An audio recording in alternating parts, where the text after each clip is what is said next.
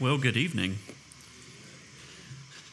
So, several weeks ago, I sat down with Pastor Josh, and he gave me the most unspiritual instructions that a pastor could possibly give to, uh, to somebody like me.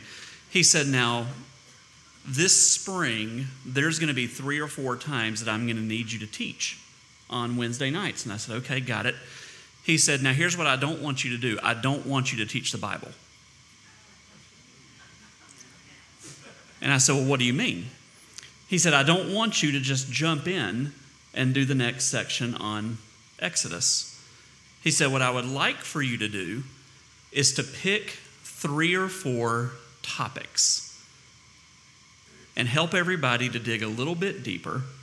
And in doing that, just give these little breadcrumbs that kind of lead their way to the Taylor's Institute that we're going to launch next academic year. I'm sorry, I'm used to saying academic year, next church year, whenever we come back uh, in the fall. So that's what we're going to do tonight. This will be the first one, and hopefully you had a chance to grab that handout. We're going to talk about baptism, the Lord's Supper, and the Christian life. And I want to begin by reading just really one passage of Scripture. Now, we're going to reference lots of passages of Scripture, and you see them there in the handout. I want you to be good Bereans and to go back and try to uh, look later and make sure that I'm uh, on the side of the angels, and I'm not a heretic leading you astray. But what we're going to do tonight is we're going to talk about this topic. But I want you to turn in your Bibles to Romans chapter 6. Romans chapter 6. And we're going to read together the first 12 verses of Romans chapter 6.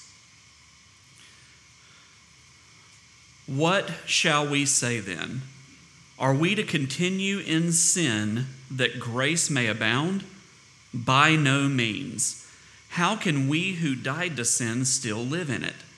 Do you not know that all of us who have been baptized into Christ Jesus were baptized into his death?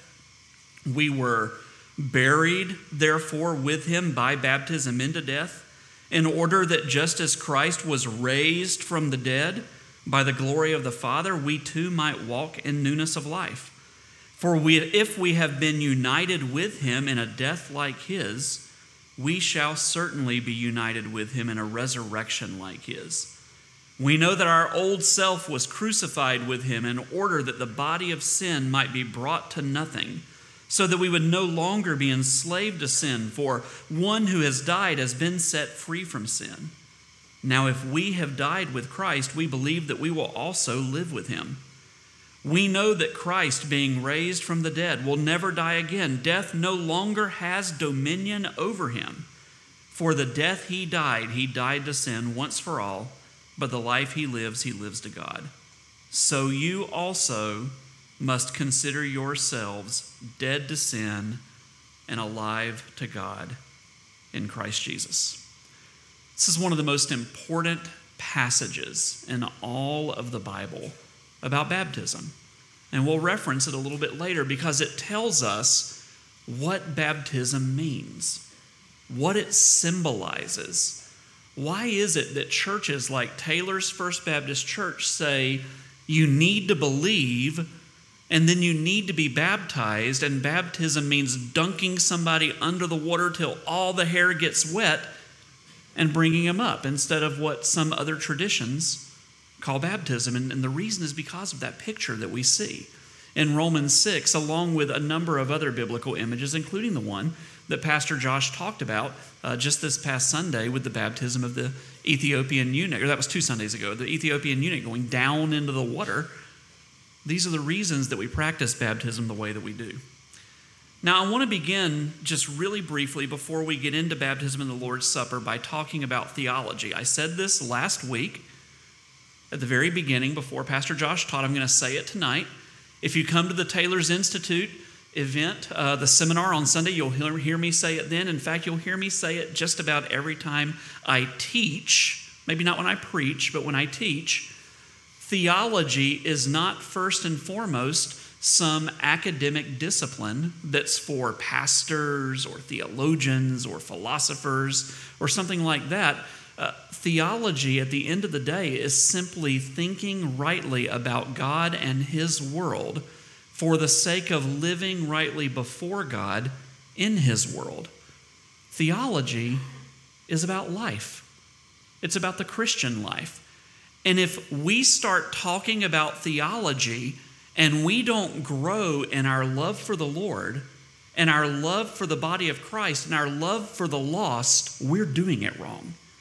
Because that's what thinking rightly about God and His world is supposed to provoke in us. And tonight we're going to talk about something that's very important to our theology as Baptists baptism and the Lord's Supper. It's important in a church like ours that's been around as long as we've been around, especially in an age where uh, you have lots of churches that are preaching the gospel faithfully and some that aren't, but they maybe don't know what they believe about the Christian life and what it means to be the church. It's important that a church like Taylor's First Baptist Church passes on our faith to the next generation.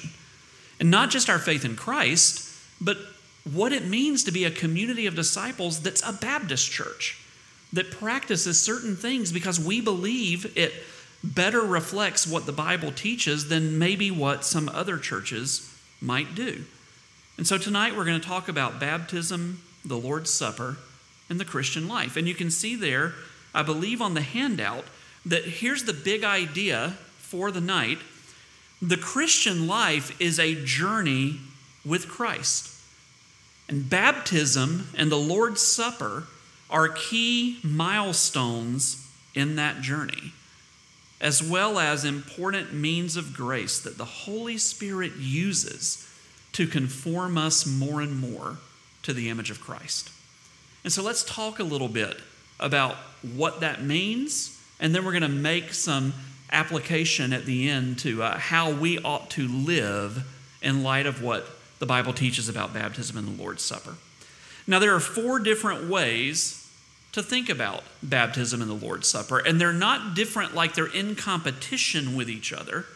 There are four different complementary ways drawn from Scripture that we might think about these two practices.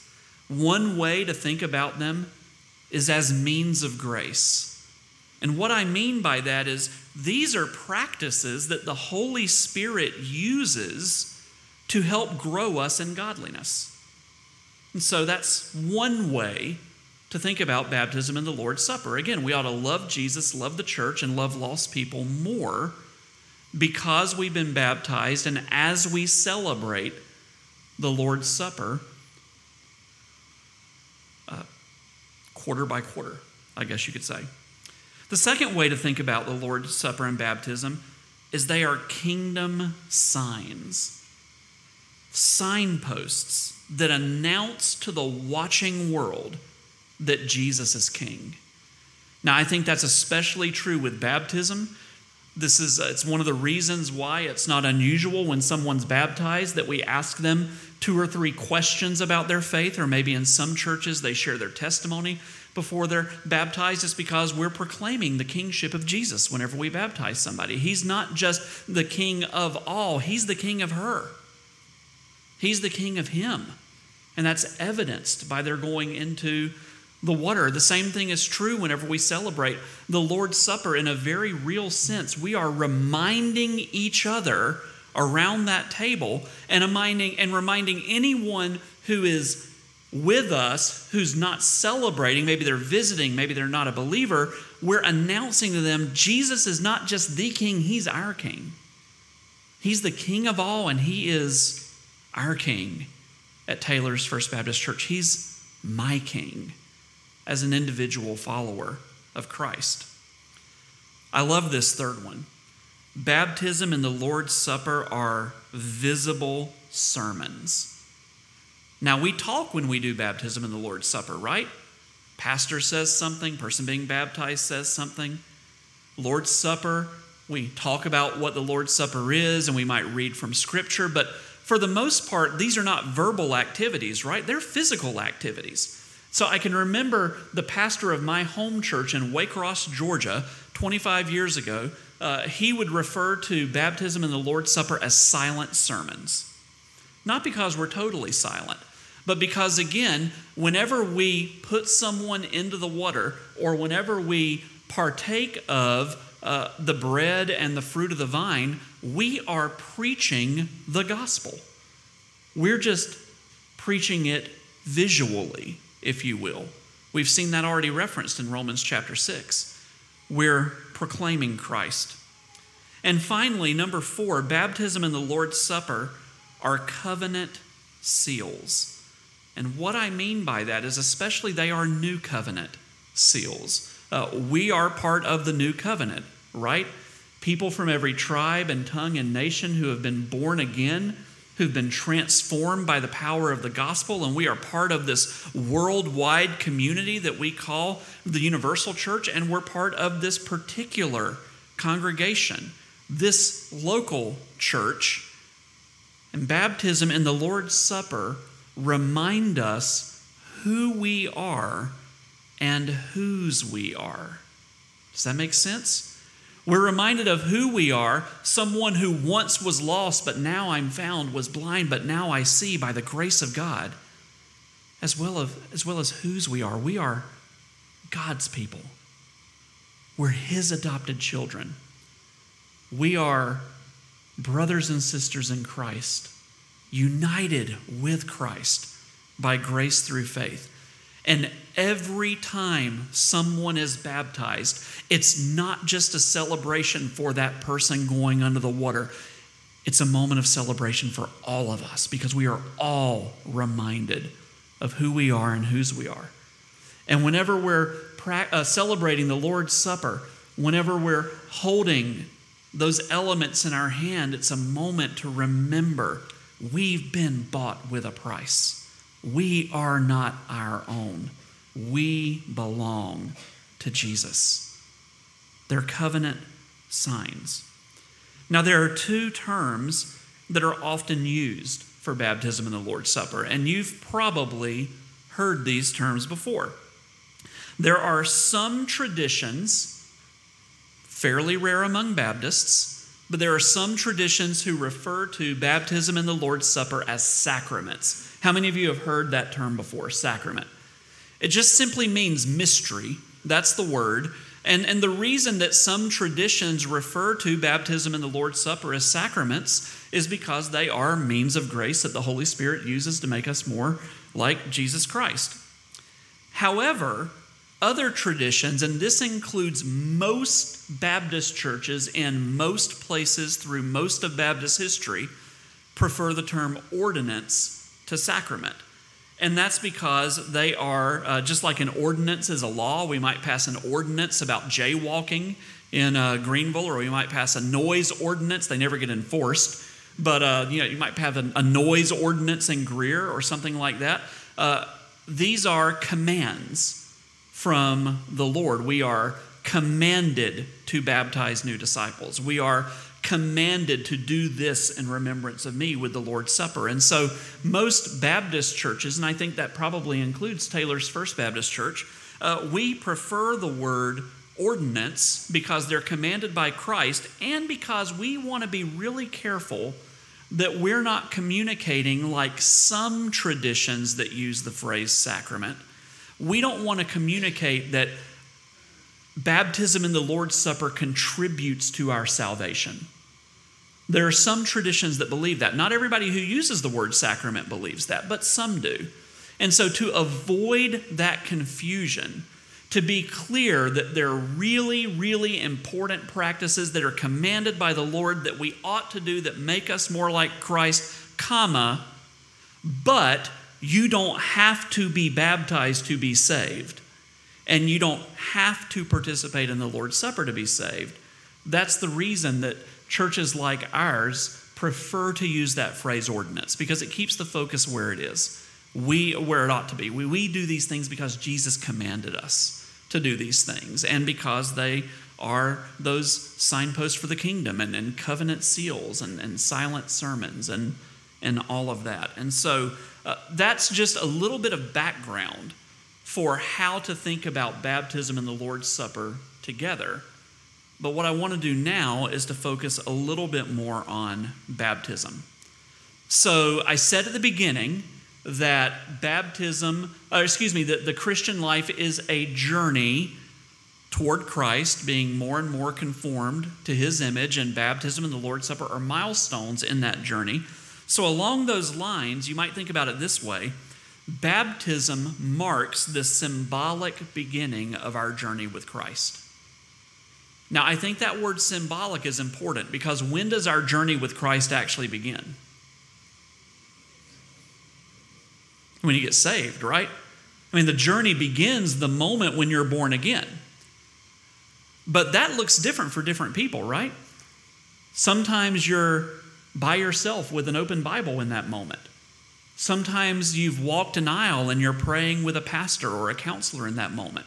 Sometimes you're, sometimes you're uh, a small child at the bedside with a parent or a grandparent. You know, everybody's beginning looks a little bit different. But the public beginning of the Christian life, the symbolic beginning when we go public with our faith, that's baptism. That's that symbolic beginning of the Christian life. I have a couple of quotes here from you in the handout. Uh, one is from David Mathis. You may remember he was here a year ago uh, talking about uh, spiritual disciplines. This is what he says Baptism marks new covenant initiation. It is to be applied just once to a believer deemed by a local congregation to have a credible profession of faith as entrance into the full fellowship of the visible church. What he's saying is it ought to happen once. It ought to happen to somebody who at least seems to be saved. And when it happens, that's whenever that person becomes a part of the public body of Christ. And often very closely tied to becoming an actual member of the local church. Or since we are a Southern Baptist congregation, this is what the Baptist Faith and Message 2000, our uh, convention's confession of faith, says about baptism. Christian baptism is the immersion of a believer in water in the name of the Father, the Son, and the Holy Spirit. It is an act of obedience, symbolizing the believer's faith in a crucified, buried, and risen Savior.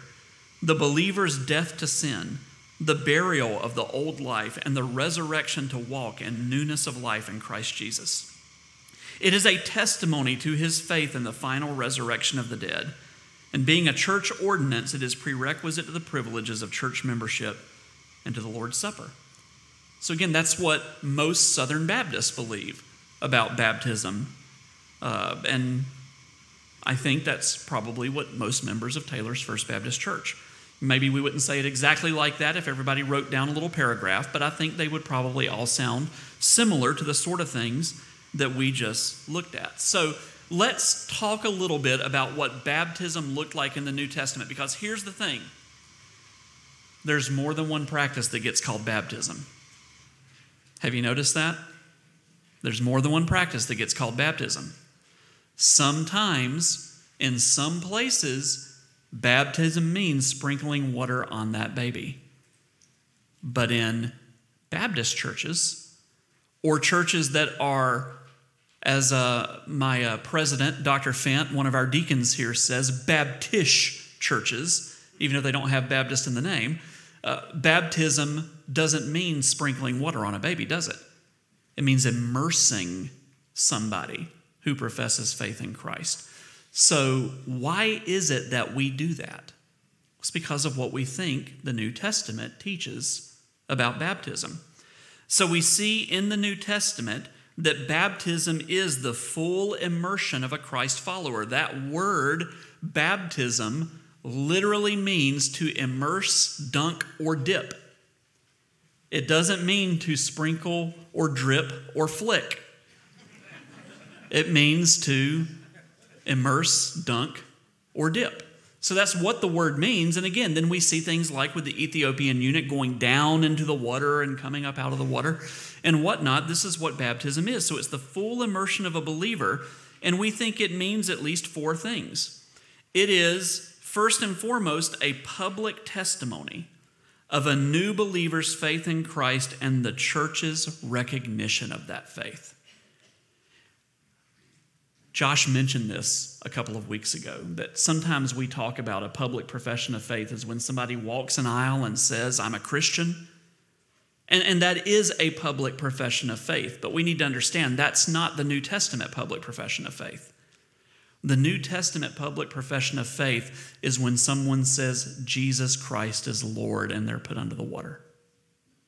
And if you go to many other parts of the world today, where there's a greater cost to discipleship than there is in upstate South Carolina, and you talk to believers in other parts of the world, in the places where it's difficult to be a Christian, what many of them would say is anybody can pray a prayer, but it takes guts to go under the water.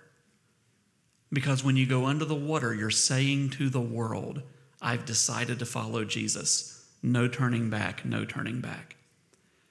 Several years ago, I was on a mission trip to South Asia Myself, I was a faculty member at one of our Southern Baptist seminaries. Myself and another faculty member had about eight or 10 guys on that mission trip, and it was in a predominantly Muslim country. And the missionary partners that we were working with had been laboring uh, just for several years at that point, seven or eight years. And, and it's the sort of context where you know, this year they see three or four people come to faith in Christ, and this year they see eight people come to Christ, and this year they might just see a couple people come to faith in Christ. It, it's not a harvest field, it's one of the hard places.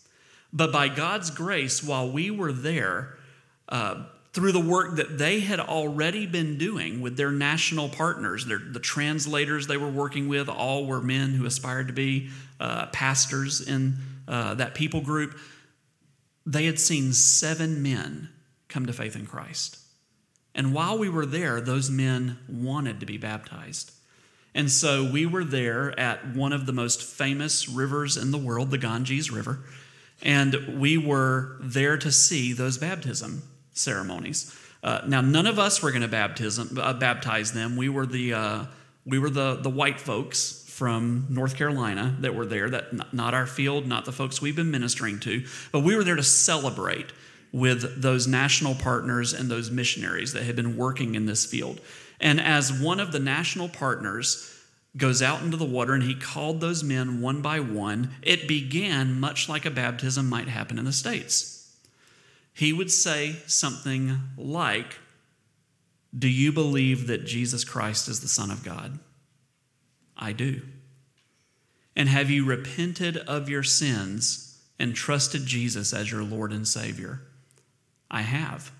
And are you prepared to follow him publicly? I am. Even though it may cost you your job. Yes. Even though your family may abandon you. Yes. Even though you may die. Yes. What is your confession? Jesus Christ is Lord. Then I baptize you, my brother, in the name of the Father, and the Son, and the Holy Spirit. By the way, seven men went into the water, only six were baptized. One said, I'm not ready to do this yet. I want to follow Jesus, but I don't want to lose everything. It's hard for us to think about baptism like that in the States sometimes. But it's a reminder that it's, it's our public testimony to faith.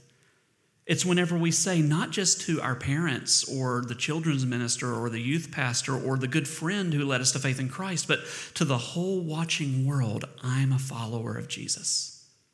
He's my king. It's also a pictorial representation of the gospel that the believer has responded to in faith.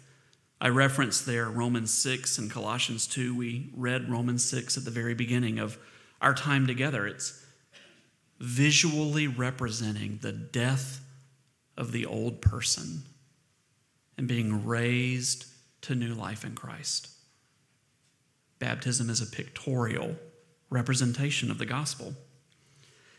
Baptism is the new covenant sign that a believer is part of the body of Christ.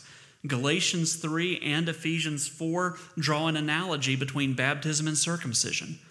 And they say, just as circumcision under the old covenant marked out men as being part of the covenant, so baptism in the new covenant marks out men and women as being part of God's people.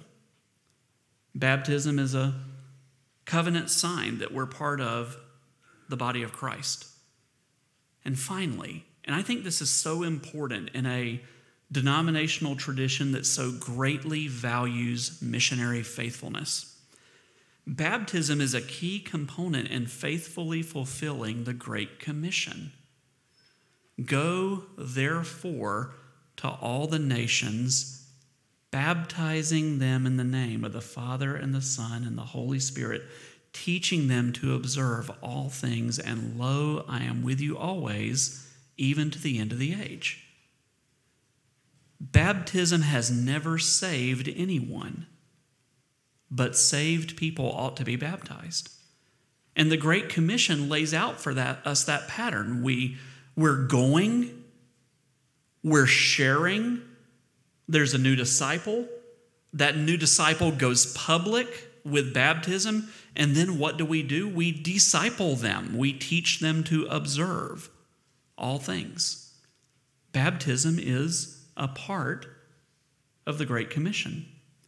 And so, for all these reasons, Taylor's First Baptist Church, like many other churches in the upstate, you can throw a rock and hit a Baptist church in the upstate. Maybe you've noticed that. But like many other churches around us, we want to see our practices in the New Testament. And I don't mean we're reading our practices into the New Testament. I mean, the New Testament is informing the way we do things. We don't want to do it differently. We want to be a church that closely follows New Testament practice, and that includes the practice of believers' baptism by immersion as a public testimony to Jesus, as a visible sign, as a pictorial representation of the gospel, as part of our obedience to the Great Commission. But baptism is one of only two ordinances. The other is the Lord's Supper. If baptism marks the beginning of our journey with Christ, the Lord's Supper is one evidence of our ongoing spiritual journey. You might think of it as a uh, spiritually sustaining meal that we celebrate together throughout our Christian life. And again, I have a couple of brief quotes from you. One is from a book cleverly titled The Lord's Supper. The Lord's Supper then pictures the gospel. If we grasp it truly, we are filled with trembling and joy. We tremble to think of the one who gave his life for us as we reflect on the cost necessary for our life. And we are grateful that he has saved us from ourselves and from the sin that blights our lives. Oh, how precious it is to live, especially when that life is eternal. The Lord's Supper reminds us concretely of the grace of God and the life that has been breathed into us via the gospel. And then here's what the Baptist Faith and Message says The Lord's Supper is a symbolic act of obedience whereby members of the church through partaking of the bread and the fruit of the vine, memorialize the death of the Redeemer and anticipate his second coming. Now, how many of you have ever heard the idea that there are some Christian traditions that believe in the Lord's Supper, Jesus is physically present in the, blood, the, uh, the bread and the wine? Have you heard that before? Some of you have heard that, the, the, the real physical presence of Christ. Or maybe you've heard uh, the version of it that our Roman Catholic friends adhere to, transubstantiation. And then the idea is that uh, Jesus' flesh and blood is somehow physically present in the bread and in the wine or the grape juice, because we're Baptists. We unequivocally reject the real presence of Christ in the elements of the Lord's Supper.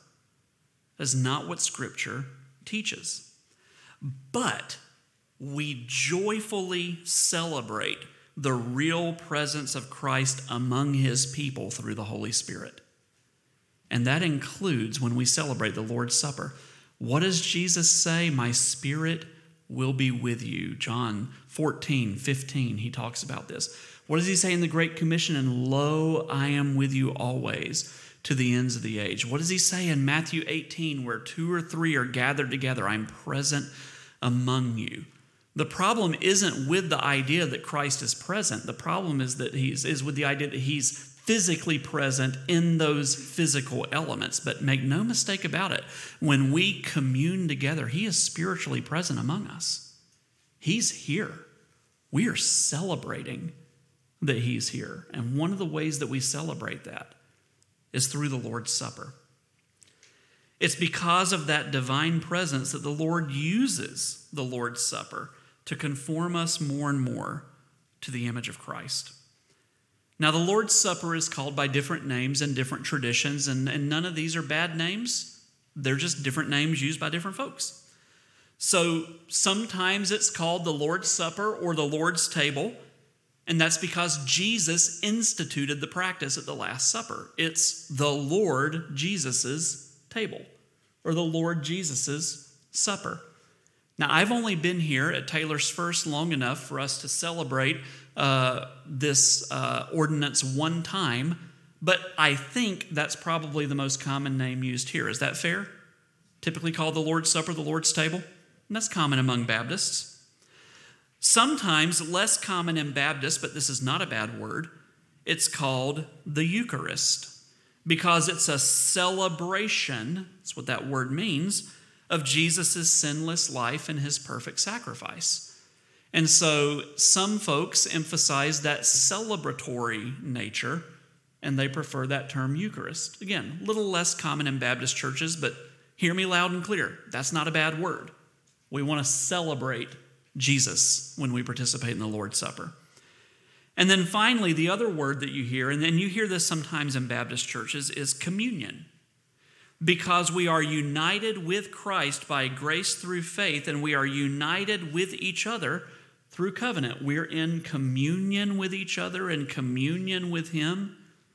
And we're especially celebrating that whenever we partake of the Lord's Supper.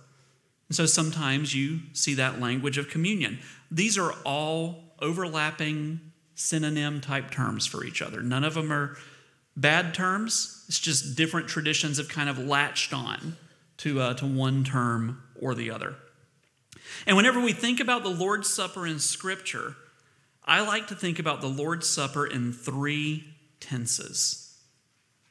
We think about the Lord's Supper in the past tense.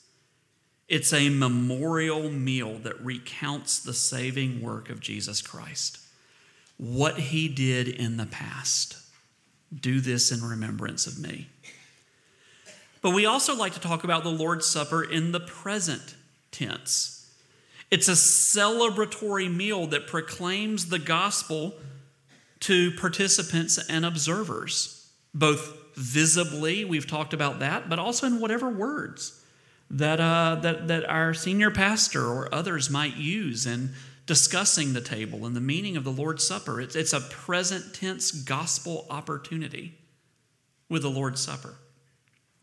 And then we can think about the Lord's Supper in the future tense.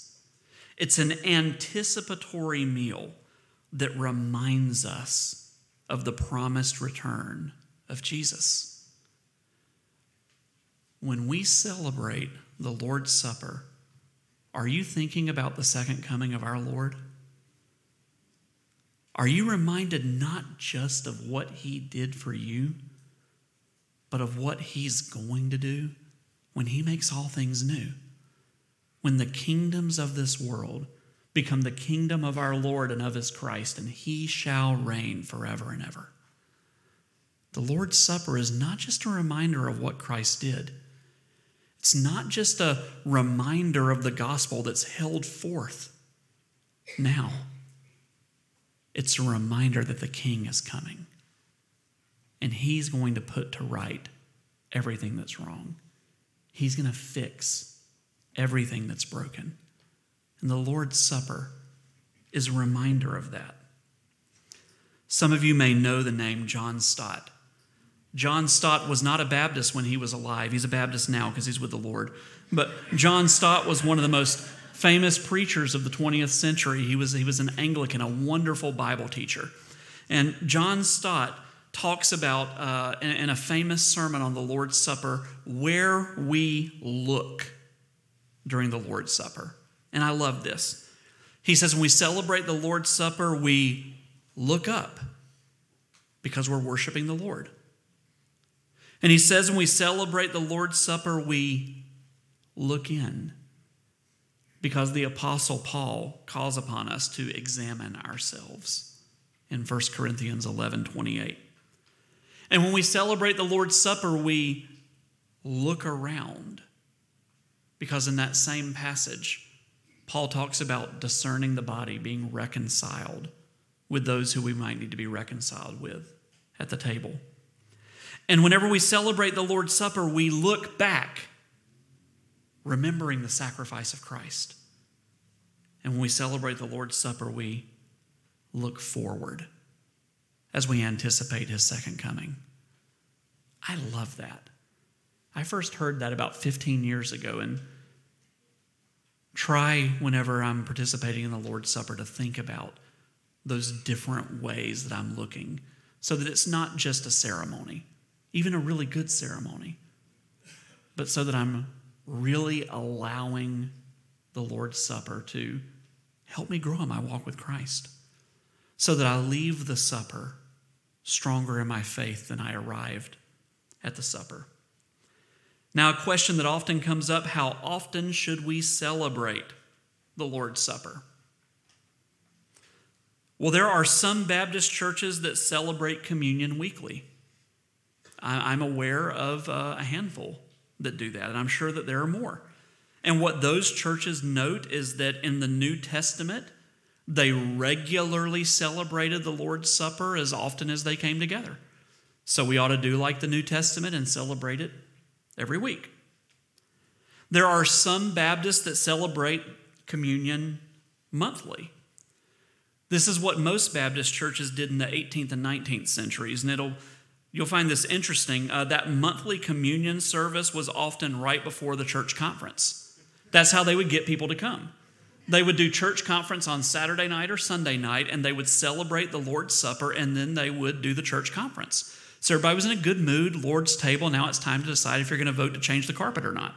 So that was the, the practice in the 18th and 19th century. And you still find a lot of churches that do that. Before we moved to the upstate five years ago, we were members of the First Baptist Church of Jackson, Tennessee. And in that congregation, we celebrated the Lord's Supper monthly. And so sometimes you find that practice. But I think the majority practice, and I think it's the practice here at Taylor's First Baptist, is to celebrate communion quarterly and to often build a whole service around the celebration of communion where it's not just kind of something that happens at the end or in the middle of the service, uh, but everything kind of leads up to that. Whatever music is sung, uh, whatever sermon or devotion that, that a pastor might do, whatever the case might be. And, uh, and to really make it meaningful. And by the way, I, I don't think that uh, any of these practices are more right than the other.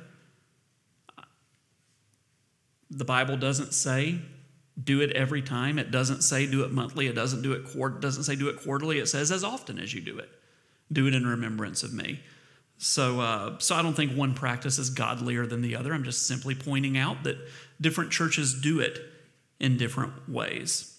So, as we think about baptism and the Lord's Supper, again, I know that much of this that we're talking about is very familiar to, uh, to those of us who are in the room, but I, I want us to build a bridge from theology to life.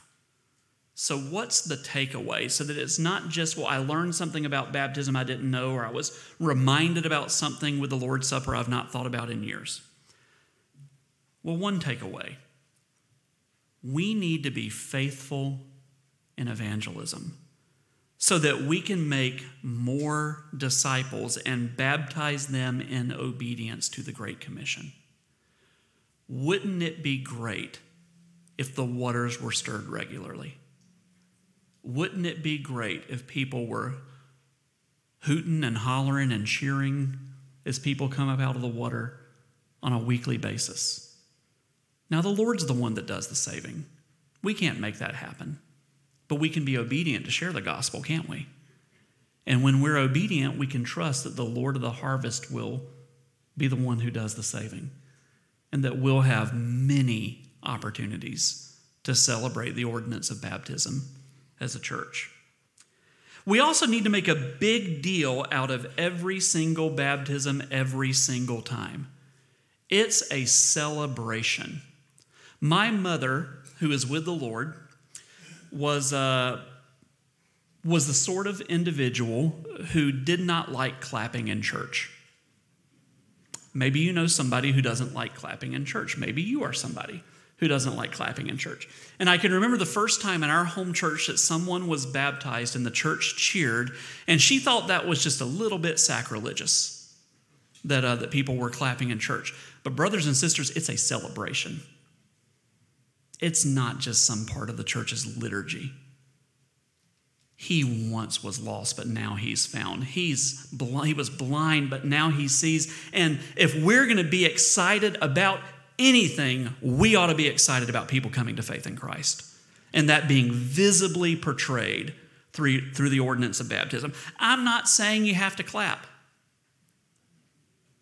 but whatever excitement looks like for you, let's get excited when people are baptized. Number three, as a church, we need to make the celebration of the Lord's Supper a major priority in the life of the body.